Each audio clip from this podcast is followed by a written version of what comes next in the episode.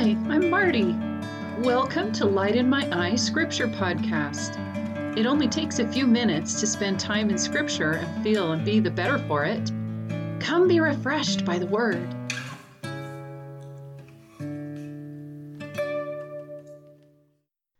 Good morning, good morning, and welcome to the podcast. So it's really cool this time of year how we focus on our Savior and proclaim Him to be the light of the world. And I'm pretty sure that the first verse in the scriptures about Jesus being our light is Psalm 27, verse 1. The Lord is my light and my salvation. Whom shall I fear? The Lord is the strength of my life. Of whom shall I be afraid? And another good one is Isaiah 2 5. O house of Jacob, come ye, and let us walk in the light of the Lord. I want to pause for a minute and think about the concept of light and therefore its counterpart, darkness. Now or in the past, we have all felt moments of being in darkness. Confusion, fear, uncertainty, and so forth have all weighed us down. So, isn't that interesting? Times that we have felt we were in darkness can be described with another opposite of light heaviness. We have all sorts of wonderful scriptures about giving that heaviness, our burdens, to Jesus. Psalm 55:22 Cast thy burden upon the Lord, and he shall sustain thee. He shall never suffer the righteous to be moved. So let's think about all those light of the world scriptures with the other meaning of light in mind. Isaiah 9, verse 2 The people that walked in darkness have seen a great light. They that dwell in the land of the shadow of death, upon them hath the light shined. So, what is this verse really talking about? People who didn't know important answers to life's questions, people who have issues like death hanging over them. And how do you suppose those issues and the question would make them feel? Really weighed down, right? Our Savior is the light of the world, the make it less heavy of the world, the ease the burden of the world. We need that kind of light.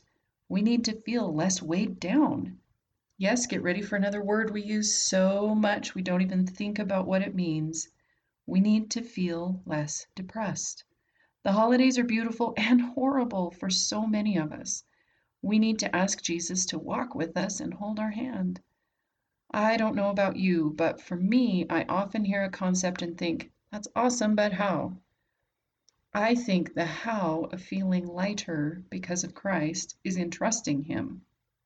And that seems to me like a decision and a feeling. If you've got three bucks and a couple of hours, I suggest you hop onto Amazon and rent an old movie called You Can't Take It With You. It's a black and white with Jimmy Stewart. It's about a family that considers themselves to be lilies. They trust in God to take care of them like the lilies of the field. I recommend you watch it because I think it helps capture the feeling of trust, especially the two times in the movie when you get to hear Grandpa pray. Even if you don't watch the movie, the two components I suggest are the same the decision to trust and the feeling of trust. We can choose to trust when we do things like saying, Nope, I gave that to Jesus, when we catch ourselves worrying again about something we turned over to Him. The feeling of trust will take some practice. We are used to feeling and thinking things like, The weight of the world is on my shoulders, and it's all up to me. Take a quiet moment today to ask yourself, How does it feel to give my burden to Jesus? And just feel that feeling for a moment. We can practice and cultivate emotions just like anything else in our lives.